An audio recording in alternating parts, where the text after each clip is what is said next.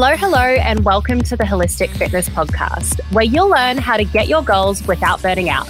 I'm your host, Lori, and this show isn't just about movement and nutrition. You probably already know that exercise and nutrition is important for your mental and physical health and well being. It's also about stress management, mindset, shedding those limiting beliefs, and some of your childhood trauma while you're at it. Today, I'm super excited to speak with James O'Hara. James is a nurse practitioner with a passion for evidence based individualized medicine. He utilized an integrative re- approach that combines lifestyle interventions, supplementation, and medications when indicated to empower patients to feel better, live longer, healthier lives. How are you going tonight, James? I'm doing fantastic. Thank you so much for having me on. I am so excited to have you on. I've been following you on the socials for about a month now, and I just love some of the stuff that you post. And I love that you're bringing that integrative approach to medicine. So super excited to have you here. Just let everyone know here tonight, you know, I feel like whenever you get into some sort of you know, integrative medicine or alternative stuff or fitness or nutrition or whatever it is, it's for a specific reason. You know, there's there's been a trigger for you to go on that path to want to help people in this very specific way. So how'd you get into what you're doing today? Yeah, so my journey into healthcare and medicine actually started right out of high school. I went into uh, a nursing program uh, where I got my associate degree in nursing, which is uh, what you know as an RN. You know, probably most people that uh, individuals listeners are familiar with have an RN degree, and they usually work in the hospital. Uh, and that was the path that I took. And I had a lot of really good uh, instructors, a lot of good teachers, uh, mentors, and I think that really helped me to excel in that. And um, even backing up, I guess, before that. So actually, my first start in medicine is when I broke a lot of bones growing up. So I was on the patient side at that time. And one of those experiences was really profound for me. Uh, I developed a complication after a fracture called compartment syndrome. And for the listeners, this is a, a swelling of the tissue um, in a muscle compartment, is as it's called. And when that happens, you have pressure that gets put on the muscle, pressure that gets put on the nerve and the arteries, and you lose blood flow, cause nerve damage, uh, lose muscular function if it's not corrected.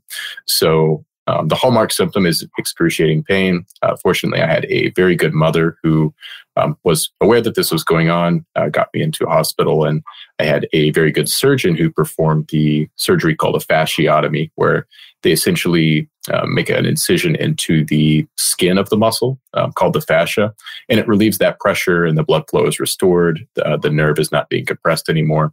Uh, and very fortunately, I don't have any sequelae or uh, negative consequences of that to this day, aside from some scars that remind me I was very lucky. So that's my real first start. And after coming out of nursing school, I was a perfect fit for orthopedics, uh, given that I broke probably seven or eight bones growing up. And it wasn't so much like fixing fractures in the hospital. Most of that stuff is done outpatient. Uh, it was mostly joint replacements, um, and those are still being done very often. And what I really liked about that was that people came in and they had this sense of hope.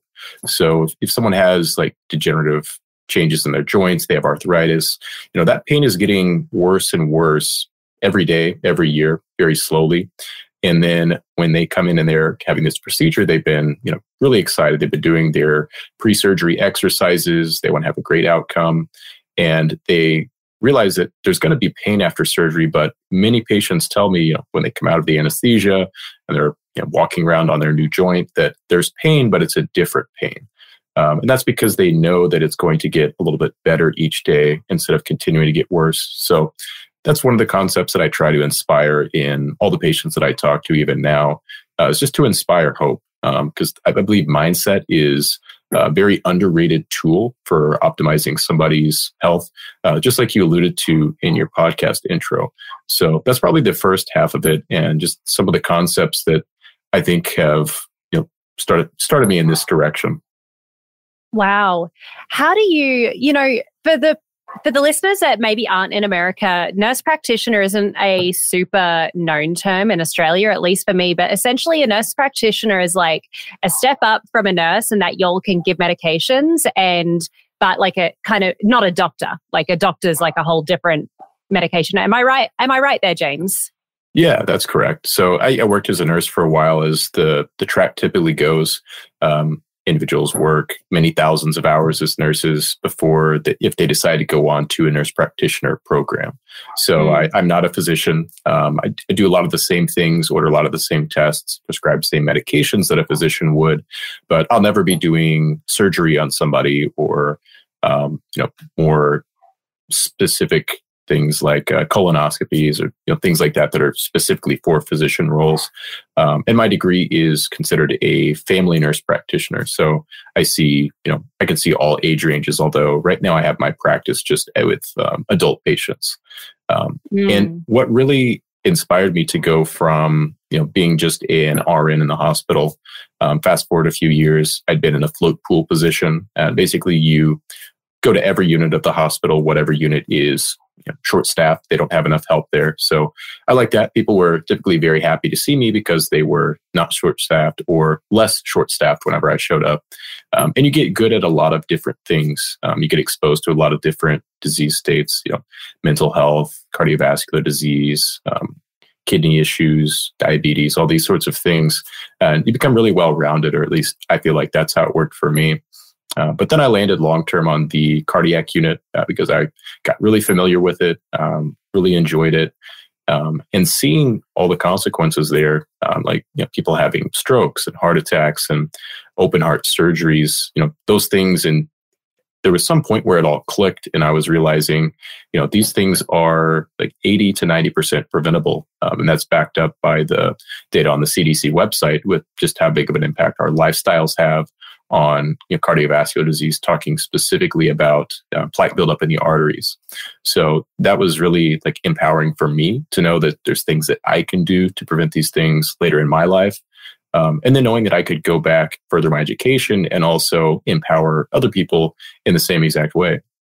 Mm, I love that. So it's a very, very much like healthcare industry, medicine, and very much react like what I would call reactive healthcare is like what you would initially be doing. But then obviously you've seen all these preventative things. And something I observed, I was a health writer at the start of uh, the pandemic. And I know one of the early stage studies done on one of the hospitals of the top risk factors of, um, I don't even know if I should approach this topic, but of everything that happened in 2020, one of the top risk factors in the early stage studies was obesity. It was like number three. It was over over 70 years old then it was over 60 years old then it was obesity but obesity wasn't really being reported on in the mainstream media until 2021 so i'm really curious well from what i observed anyway i'm really curious on your perspective of how you balance being in such a medical field where everything needs to be quantifiable with the preventative health aspects of good nutrition, good mindset, good sleep, and good fitness. How do you kind of balance that? Yeah, I mean, there is going to be objective data for many things, you know, most things in medicine. And sometimes those measures are better than others. There are tests that are more sensitive, there are tests that are more specific. Uh, if we're looking at just somebody's weight in general, um, what's commonly used there is the body mass index, which is an okay test. Um, it's not going to be great for everyone. Uh, a couple of examples would be if I have someone who is, let's say, 65 years old, they have a normal BMI, but they have a very low amount of muscle mass. They're going to show up as a healthy BMI when I know that that person is really more leaning towards sarcopenia, which is just a medical term for not enough muscle mass or kind of wasting away, um, and is at risk for you know, falls, frailty, um, fractures, and all those sorts of things. Um, and on the opposite end of the spectrum, you can have someone with a really significant amount of lean body mass. You know, think of like a, a power lifter or a bodybuilder, um, and they cannot, they will not necessarily have the sequelae of you know, being overweight or obesity if they are also metabolically healthy with that amount of lean mass. So it's you know not a very specific test, but it kind of gets you in the ballpark. And if I'm looking at the general population in the United States, I think it's like 70% of people are at least overweight now with a BMI of over 25. So, um, you know, there is this sort of movement where there's like, you know, health at any size. And um, I think that could be misleading for some people. Um, I think it is reasonable to say that you can improve your health at any size. Um, but the you know, sort of illusion that, you know, regardless of what your BMI is, that you can be healthy. It, it doesn't align with the objective data. Um, and if you dig deep enough, you'll see you know, most, like, most likely insulin resistance. That's probably the easiest thing to define on blood work in these individuals who may have other markers that would indicate they're healthy, they don't have high blood pressure, um, but more than likely they're still going to have uh, insulin resistance happening. Yeah, absolutely. I think the specific study I looked at was a BMI higher, you know, higher than 40, which obviously is quite quite high. Um, but I love that you broke that down of there could be older people that have sarcopenia or there could be people who lift a lot that obviously on the scales seem very obese when they're not. I'm really curious to break down like how things are tested. So I saw this interesting thing recently. I'm not sure if that's true, but that most of the intermittent fasting studies have been done on men. Can you talk more about the representation of women in in studies in general? Yeah, and that's a great point. This is something that historically, um, even if you go back to not even human studies, but animal studies, that uh, female mice are underrepresented because they have their hormone fluctuations and it just you know messes up all the data is what the researchers would tell you um, and probably to some degree that's the same reason that they've been excluded from uh, studies in humans just because you know there's more variables at play. Um, you know on, on many levels women are more complex um, which makes you know discussing the hormones even more fun in my opinion. But yeah, historically they have been um, underrepresented. Um, an example that I give, uh, just talking about you know sexual health, if you look at you know Viagra, which was a you know a wonder drug for men when it came out, you know it was only about five thousand men that were enrolled there, um, and before it got the FDA approval. And at this point, there are you know over eight thousand women that have been studied up to two years on testosterone, usually testosterone creams for improving libido, with good data to support its use. And there's still not been an FDA approval there. So you can kind of see examples of this all the way going back from the animal models to human studies. And even when there are human studies, you don't see them carrying uh, the same weight. And I think the tide is starting to change there. Um, they're also, you know, adding in more um, female, you know, rodents uh, into the preclinical models. From what I understand, um, they're starting to kind of equalize those, but it hasn't quite caught up yet. But I am optimistic about the direction it's heading. Yeah, you raise a really great point there because I've I've heard also that you know the nine to five work week is based off like the male hormone cycle, and I totally feel that. And apparently, women are meant to have a twenty eight day hormone cycle because some days I'm crazy productive. And then the days leading up to my period, I just want to chill. Like I just want to relax. um, so do you feel as though women are being overlooked in traditional medicine because where it's harder to quantify our hormones? Possibly. Um, it's an interesting question, and it, it, may not just be the you know quote unquote sex hormones um, women actually have more testosterone. Most women have more testosterone in their bodies than they do estradiol, which is not a well-known fact, but it, it is a fact there. Um, when you get into things like you know menopause, or if someone has a very low testosterone production, that can be different. Um, but as far as when you look at uh, thyroid disorders um, or any autoimmune condition, is going to be more common in women. So, like screening in traditional medicine for thyroid disorders is very rarely, rarely done. Uh, and when it is done, it's usually just a TSH. So these people can have what's called you know, secondary hypothyroidism or an underactive thyroid where the TSH is normal. And that's not the majority of cases, but it is a case that is going to slip through the cracks. Uh, and we're looking at something like a 15% lifetime uh, occurrence rate, you know, prevalence of a woman developing hypothyroidism. Actually, that's for the general population. It's going to be even a little bit higher for women, especially women whose you know, mother or grandmother had a thyroid problem, or women who have autoimmune conditions that run in their family. All those things are going to you know, increase the potential for this happening. And of course, age is you know, going to be one of the strongest risk factors for something like that developing. Um, but yeah, I, do, I don't know exactly how to turn the tide to where you know this movement and research translates into like more testing being done, um, because there is some resistance to you know, what traditional medicine would call over testing. Um, and there could be good arguments for and against this. You know, some people will say, well, if you have a test and it's a false positive, then that creates unnecessary worry and stress. Um, and other people will say that you know having that health data is the most important thing And, you know, everyone should have access to that. And I lean a little bit more towards empowering people with data, but it also depends on the individual patient. So some people want to know, some people don't. Uh, if you look at the um, the strongest uh, genetic risk factors for Alzheimer's uh, group of genes titled ApoE, not everybody wants to know that. Um, some people mm-hmm. just want to live their lives, continue on, um, and not have that in the back of their mind, not have any anxiety around it because, you know, what would they change anyway? They're already eating healthy, already exercising, those sorts of things. Um, so it depends on the person. And, and we really take a, an individualized approach. Yeah, that's awesome. How do you balance data? Because data is not always available, you know, for specific groups and experimentation with your clients. So, do you ever like, are your recommendations always based on data or do sometimes you try things out?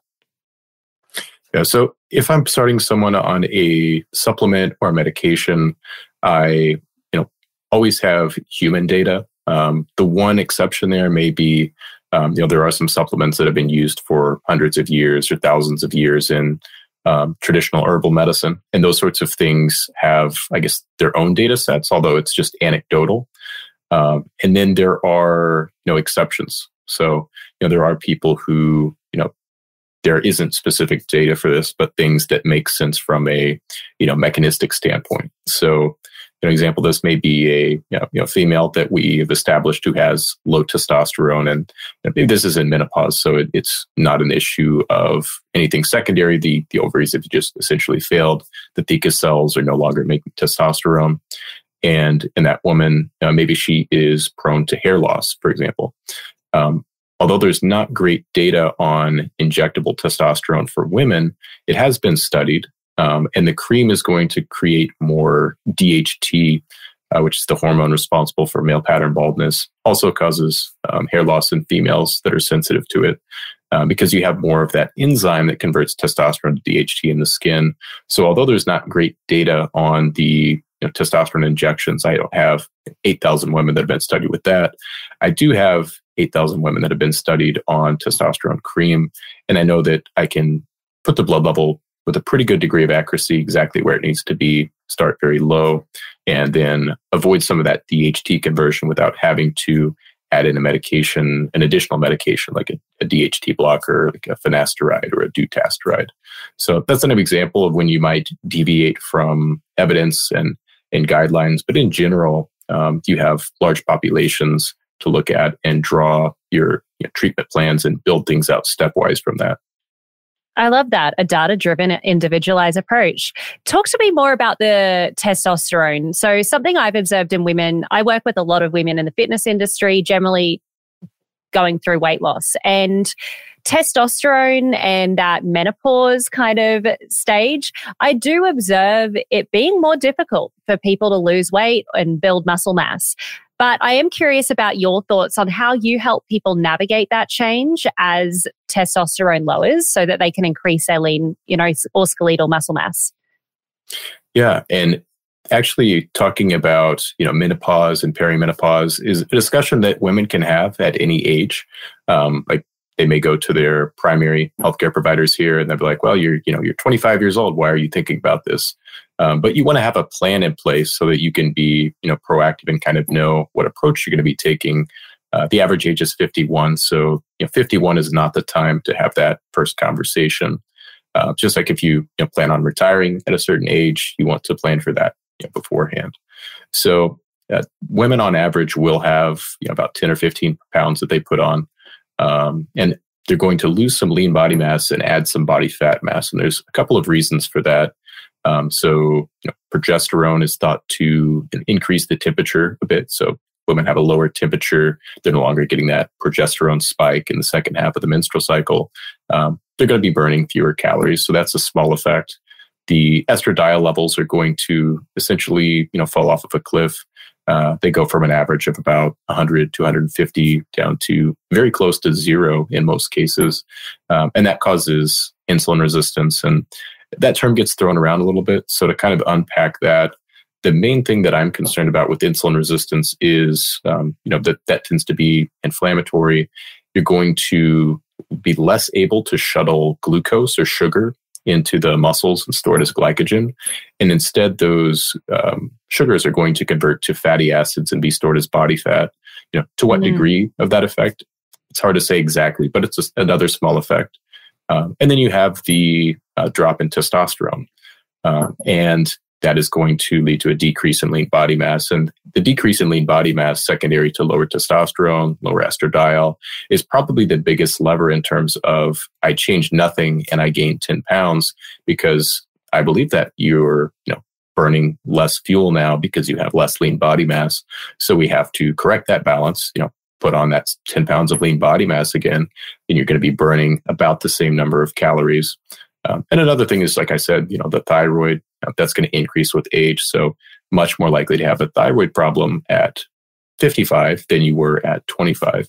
So there's a lot of factors and a lot of those things, and you can measure all of those in blood work and then track them as you build out your plan to correct those things. Mm.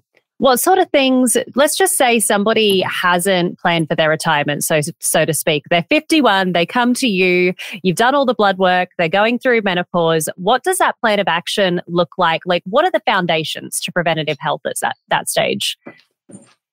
Yeah, so looking at what they have done up to this point in terms of, you know, cardiovascular disease being, you know, largely preventable because at 51, um, most people are not going to be super high risk for having a heart attack or having a cancer. But, you know, have they been a lifelong smoker since they were 16 years old? In that case, you know, that person needs to be screened for, you know, lung cancers and other cancers if they have the resources to do so.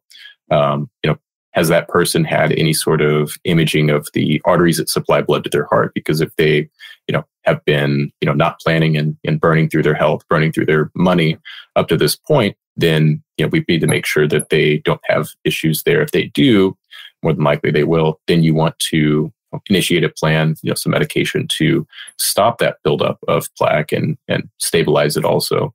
So those are a couple of things. As far as the you know the hormones, um, you want to make sure that you have um, successfully navigated through the perimenopause, and now you're on the other side, you know, considered menopausal. Uh, because the estradiol levels can be wildly unpredictable during perimenopause. So uh, you know, a good way to, you know, have an upset patient is starting them on estradiol and perimenopause, and then their estradiol level surges at the same time you're giving them more estradiol, and then they have, you know, swollen, painful breasts, uh, bloating, all sorts of things that make people unhappy.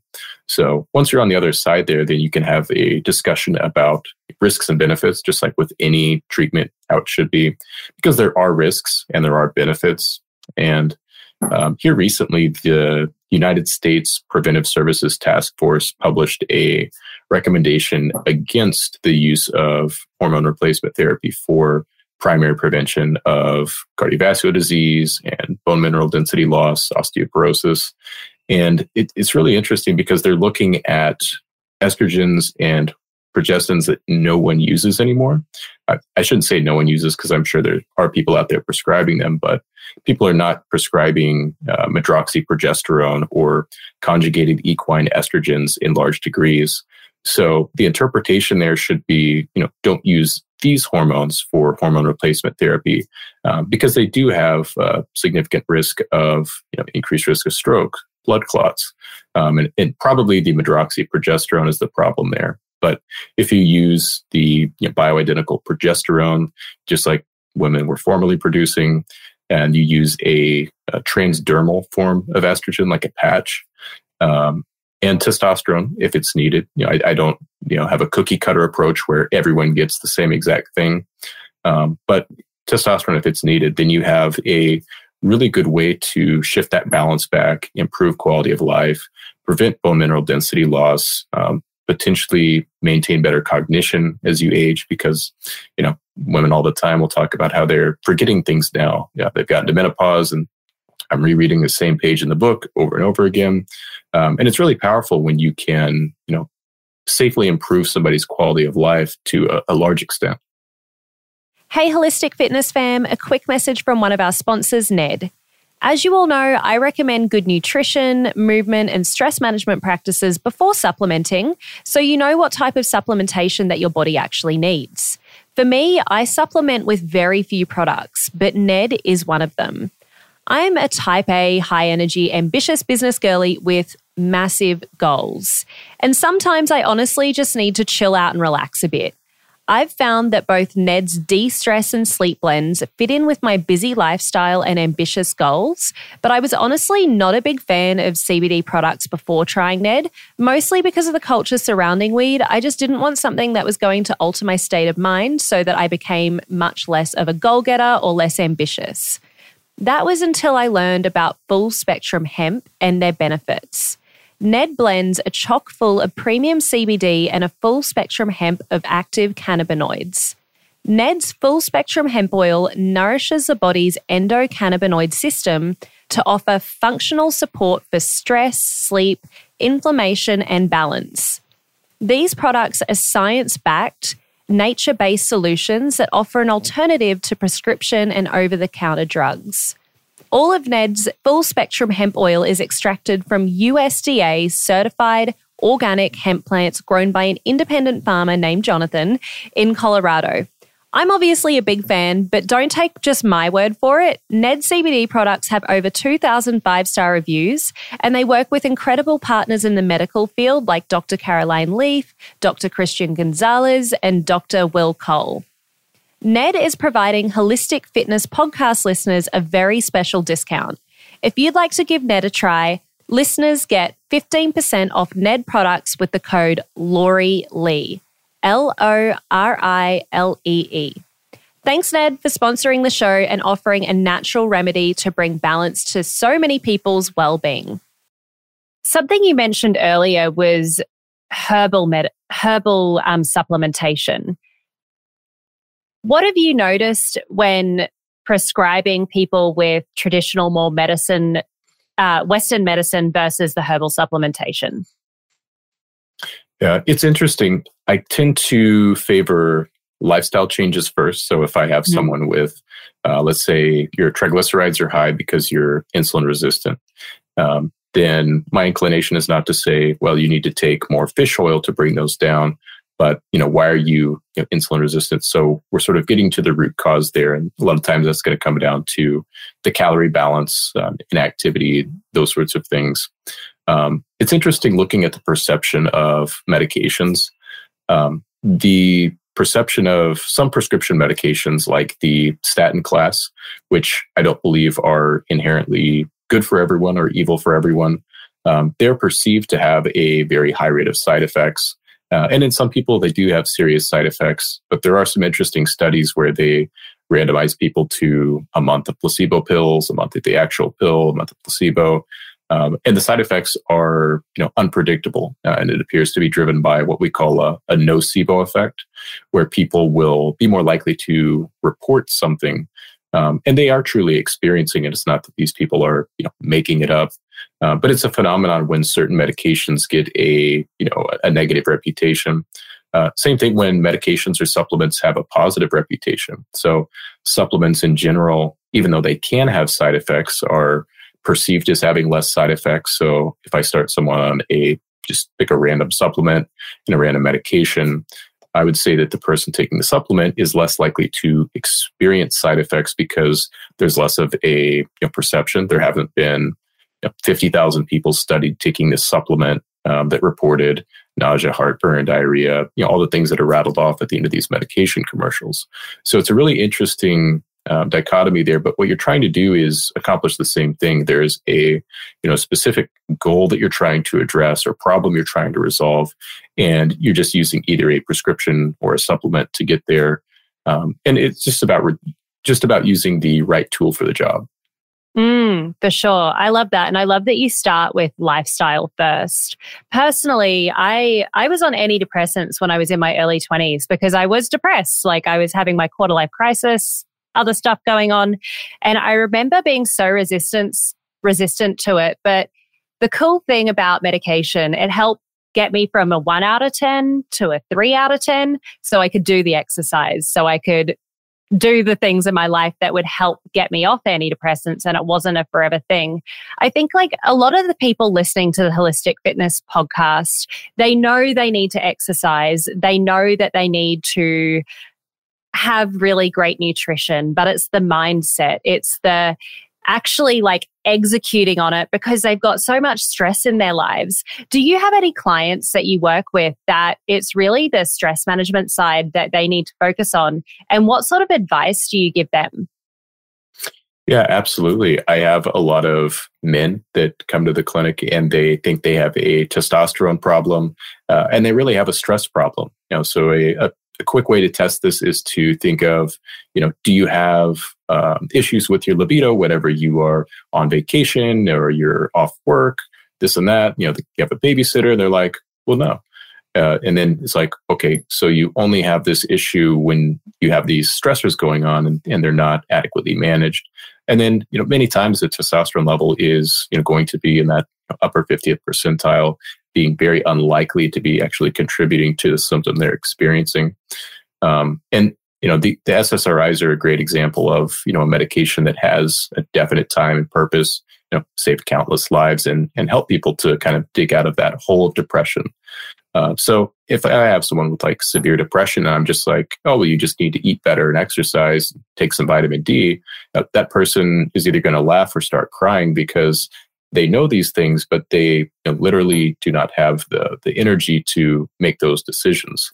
Uh, the way I think of this is like, think of the time that you were like the most, you know, sick in your life with the flu or, you know, whatever it happened to be and how unmotivated you felt like to even get up and make a meal for yourself.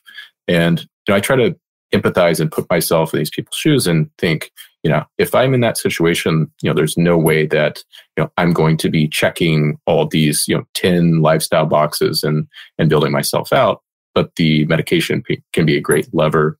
Um, I think another example of this would be uh, the GLP-1 agonists medications that are coming out for weight loss. Um, and these have gotten, you know, very trendy. I think a lot of people are using them off-label. Um, but for people who have dysregulation of this uh, endogenous GLP-1, which is a, a, peptide that people produce naturally that basically stimulates satiety, um, there is a phenotype. Um, one of the four phenotypes of obesity is people who just do not feel full. So if I think of myself on, you know, the lowest calorie intake I've ever been on, like if I'm trying to lose some weight or lose some body fat, uh, that person could be even hungrier than me, even though they've eaten you know 3,000 calories. So it's not that they don't know that the pie that they ate or McDonald's is not the solution. It's that they you know are in a position where they can't seem to get a string of you know good days and good decisions going together. And I still have a bit of a theory that the medications can be used kind of like training wheels in either case to get people into good habits um, and then potentially maintain that. Not for everybody. Uh, certainly the you know obesity societies and endocrinologists obesity medicine physicians would disagree with me there.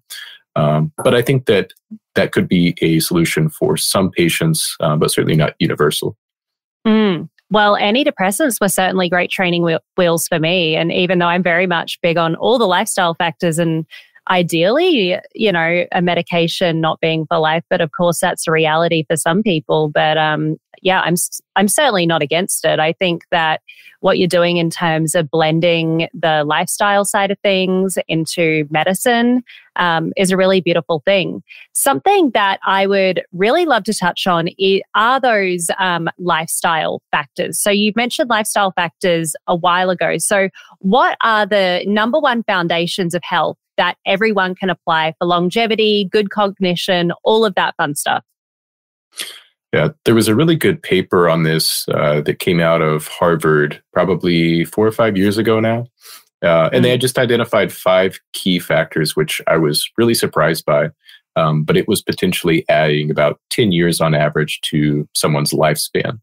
Um, and then, you know, in in uh, concordance with that, you have an increase in health span. So you're healthier for longer as well. And I think it was about, you know, 10 years for women, maybe a little bit less for men. Um, but the five things are, you know, uh, not smoking, avoiding excess alcohol, eating a healthy diet, getting plenty of physical activity, and then maintaining a healthy body weight. So, you know, it's not a super niche or unknown. Like, these are things that we all know we can do. Um, and they're just very difficult in our society. So, yep, not smoking, that's certainly getting much better. Um, they have you know medications and supplements now that can help people to you know quit smoking. And um, I do want to you know make make sure that people know that the nicotine itself isn't necessarily the most harmful portion of that. Um, nicotine can be addictive, but um, people will often kind of rationalize this like, well, I don't want to just you know trade one addiction for another because I'm using a nicotine patch or, or whatever it happens to be. Because I guess there is still some stigma around that, but uh, by eliminating all of those you know, carcinogens and the cigarette smoke that you're inhaling, you're going to be doing your lungs and your heart uh, a world of good. Um, same thing with the alcohol use, and it, it's really interesting to see it's more in vogue now for people to um, to not drink or to you know drink very lightly um, because they're like, hey, you know, I I think people come to a, a certain point in their life where they're like, you know, I don't want to wake up and feel like that again, so I'm going to you know moderate myself.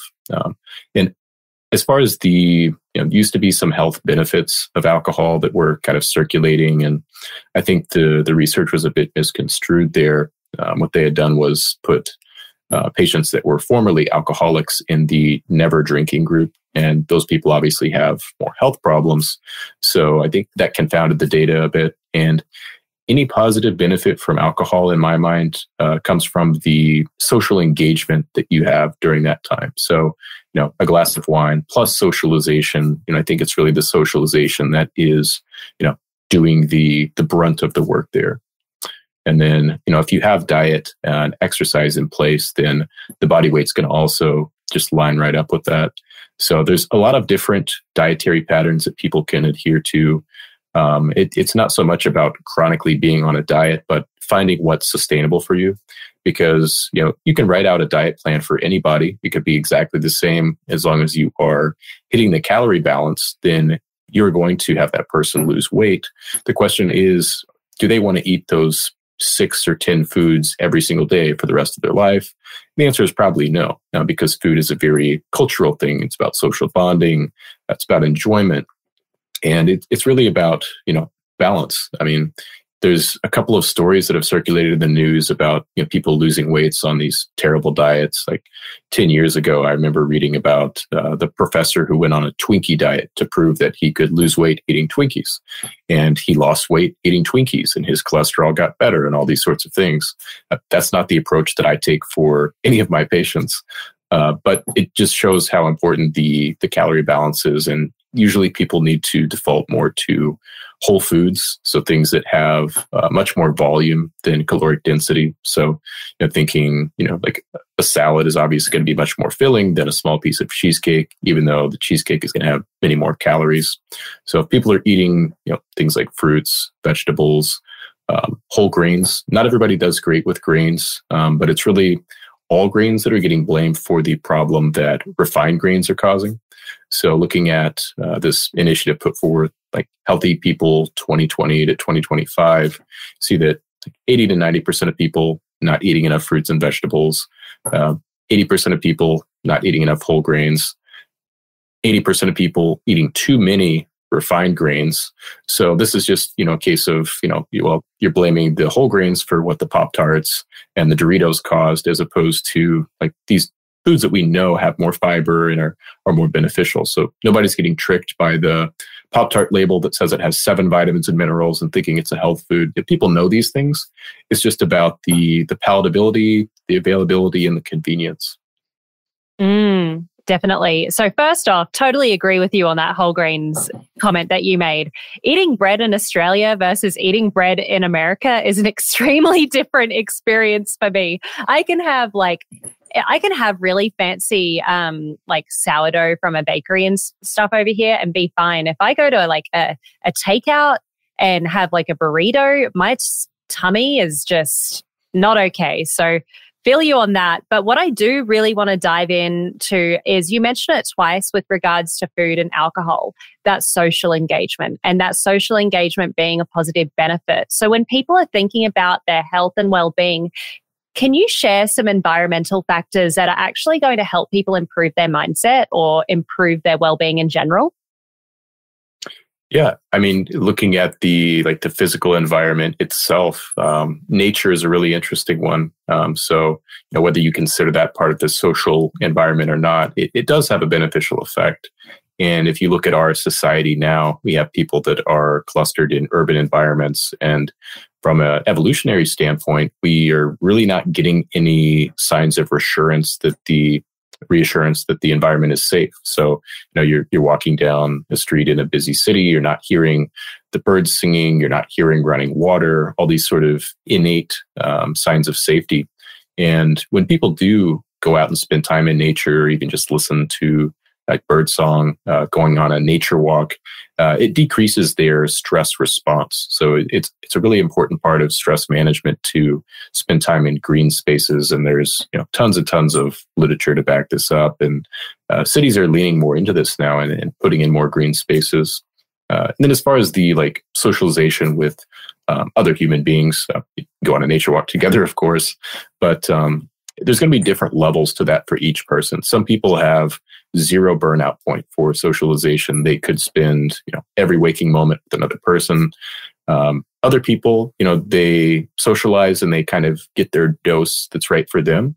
And then they want to, you know, have a little bit of their, you know, alone time because that's part of their, you know, stress management and decompression. So uh, it's not a one size fits all, but it is important to have social connections um, so that you are not, you know, isolated because we see, you know, the the downside of this, the data in this, when people increase in age and they have a very small or a non-existent social circle, that their health and cognition uh, and all these quality of life markers are going to decline as well.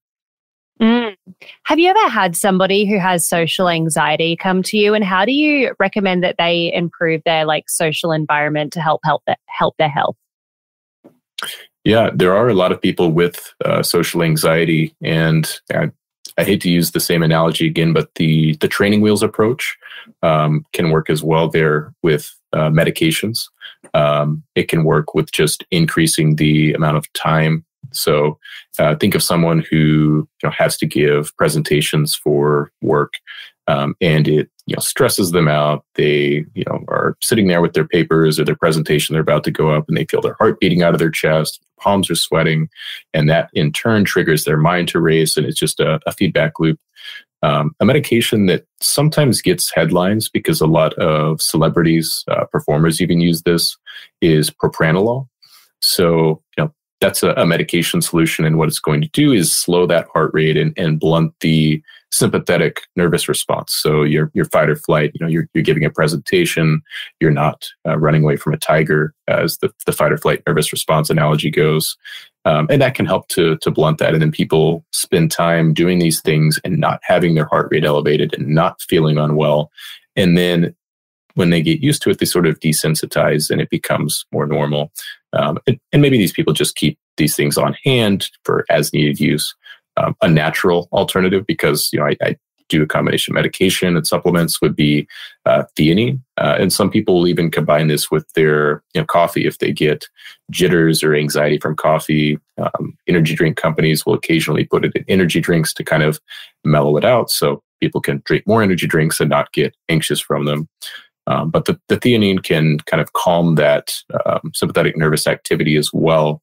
So there's you know natural and uh, medical alternatives specifically for social anxiety, but it, it really does come down to you know getting that repetition in at some point, um, and not progressively like isolating yourself um, because that's going to uh, you're going to be slipping backwards there as opposed to making progress.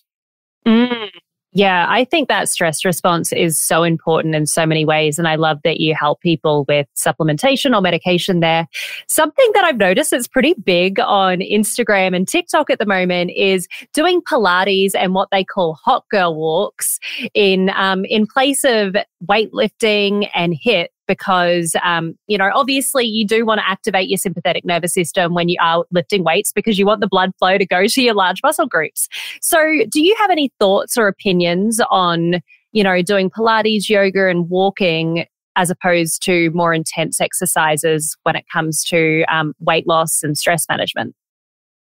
Yeah, it's an interesting question. Um, I think that anytime the question is is there going to be some exercise or zero exercise the answer is some so you know whatever people are willing to do um, i've had patients sell their couch you get an exercise bike you put that in front of their tv that's not for everybody but it's certainly effective um, for aerobic conditioning, I think that you can get a lot of progress from low intensity. Um, even you know brisk walking, you're going to get the heart rate up. It's going to be good for circulation. But there are some distinct advantages to resistance training, um, and then also to doing some higher intensity aerobic work. So if you look mm-hmm. at um, cognition being one of these things, uh, this paper just came out maybe a week or two ago uh, looked at cycling on a stationary bike, and these people were doing something like an hour of low intensity versus just six minutes of intervals where they're they're really pushing the heart rate. So, depending on your age, that may be aiming for a heart rate of 160 or 180 or even 190. Uh, somebody very young and, and very fit. And what they found was that you actually got more uh, release of something called BDNF from the interval training and BDNF is, you know, sort of called you know, fertilizer for the brain. It, it keeps neurons healthy. Um, and this is also a mechanism that uh, antidepressants seem to work by, is that they increase levels of BDNF. Um, and it, it, seems like it takes about six weeks for that to happen. And that's when people start to really experience that, that sort of lift. So another advantage of like high intensity versus the aerobic, like steady state, like jogging for an hour, riding a bike for an hour, uh, relates to arterial flexibility. So the ability of your blood vessels to dilate and contract uh, is going to be better augmented by some high intensity work, and it doesn't have to be a lot of time. So uh, I don't want somebody doing all high intensity work because that's going to set them up for injury. So that's why if you look at even the guidelines from the American Heart Association is going to say there's a smaller time amount depending on the intensity of your exercise because we don't want people actually overtraining and the next thing you know you've got you know an Achilles tendinopathy, and now you can't train, and you know what do you mm. do hmm. now? Um, and then I think the other part was about resistance training specifically, and I think that that should be incorporated at least two days a week, um, three if you can. More is even better, um, just for preserving you know bone mineral density and lean body mass. Um, the Pilates could have a positive effect on lean body mass because when you are stretching muscle, that is still a stimulus for muscle, but it's not going to be applying a load to uh, the bones to stimulate um, them keeping the the minerals in the bones and not having things like uh, bone resorption happening where your your body's pulling the calcium out and you're you're losing ground as you increase in age. So the resistance training is going to be you know uh, light years ahead in, in terms of bone density. Mm.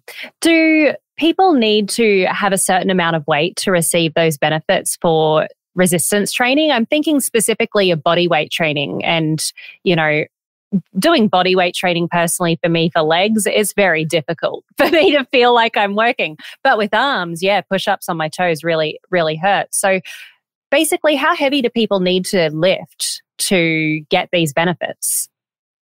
Yeah, it's a great question. And I think it goes down more to like what is challenging for that person. Mm. Um, and starting from there, but then incorporating progression to where you are like, let's say somebody can't even, you know, do a squat. Um, well, they need to be able to do a, you know, a body weight squat before they start, you know, adding up the weights or um, same thing with any sort of uh, like a pressing movement or a pulling movement. So I do really like having people focus on those compound movements where they're going to hit a lot of different muscles at the same time, um, mm-hmm. um, and that are going to be you know somewhat functional. So you know, it's about the balance, the coordination, and um, even if you're not using particularly heavy loads, uh, you're going to improve your uh, like muscular innervation. Your your nervous system is going to become more efficient, and you're going to be less likely to fall, which is really you know like if someone had a guarantee that they would never fall, yep, then we would probably be less worried about bone density. Um, but these things tend to correlate with one another and decline at the same time. So that's why we are kind of packaging them as a, a two in one. Um, mm. If people want to know kind of where they're at on this spectrum of bone density, sometime between 30 and 40, your bone density is going to peak, and then you start losing ground after that uh, for both men and women. So depending on where your peak is, you can see like how aggressive you need to be, or if you're in a good place. Um, looking forward, even you know something like 10, 20, 30 years, if all things remain constant. Um, and this is a lot. A lot of this is determined by your vitamin D receptor. Um, but then there is a large degree of that that's modifiable by you know, like how much exercise resistance training somebody does early in their life leading up to that point. Yeah, That's super interesting. So we're peaking between 30 and 40. That's fabulous. I've just turned 30. So I am stoked to hear that there's a peak. That's right. Um, for, bone, for bone density, anyway. We're about to come to a close, James, and we do have a closing question. But before I ask you that, is there anything that you feel that you haven't shared on the podcast today that you really want to share with listeners? Yeah, I think we got into a lot of great things. We talked about, you know, women's hormones, men's hormones, you know, things that I think are applicable for everybody. Um, and, and just realizing that, you know, the way that the environment is set up, that, that the algorithm is sort of programmed against people. Um, you know, the easiest thing to do is to go eat fast food, processed food, and then be sedentary, you know, watch Netflix. So, you know, it's important for people to, you know, realize that, yeah, it's going to take a lot of work and a lot of time. Um, but you can, you know, make small tweaks here and there, changes in your daily habits, and you can build towards better health. And you know, regardless of what your starting state is, um, it's never too late to make improvements. So just again, trying to inspire hope and uh, let people know that there's always things that they can do to improve their health. I love that. That's full circle from your story, story with those eight break, broken bones, inspiring hope, all the way to inspiring hope, no matter where you are in your journey to make any small tweak to get there. Now, we do have a final question. And that final question is if you were speaking to your 20 year old self right now, what advice would you give him? Hmm, that's a good question. Uh, I would probably say to start getting blood work uh, just as a baseline uh, when I was, you know, 20 years old, even though I was you know, working in a hospital at that time. Uh, I wasn't uh, monitoring my health beyond like uh, an annual physical. So, um, unfortunately, I don't have any like you know major red flags genetically for heart disease or, or things like that. Um, but that would be you know several years of you know time gained had I had you know those risk factors that I would have been exposed to. So I, I think you know, for myself and then advice to you know other young people you know getting a sort of a, a, baseline where you're looking at just beyond the you know standard lipid panel cbc and cmp you know the basic blood work they get when they go to their doctor once a year uh, is a really good investment to make because then you have uh, this data. You, you can catch things if they're happening early and you know the sooner you start uh, working against you know whatever your genetics gave you or whatever health problem you have then the more dividends that's going to pay as you increase in age. Note to self get blood work done. Wonderful. Awesome. I love, love that. It. James, um, where can people find you? Yeah, so my main platform I is probably Instagram. So I'm at James O'Hara NP. Um, our clinic website is GilletteHealth.com. Yeah, so if people want to work with me directly or want to see what services we offer, they can check that out there. But I try to put out a lot of, you know, free to the public, high quality health information, topics that people are interested in. So if you're just following along for the reels or the posts, then I uh, love that as well. And I certainly love James's information as well. Specifically, there was a post recently on um, testosterone and lean muscle mass, which I found super in- interesting. Well, it's been wonderful to have you, James. Thanks for joining the podcast. Looking forward to following all your work. And for everyone listening at home or in the car, I hope you have a wonderful rest of your day and keep shining.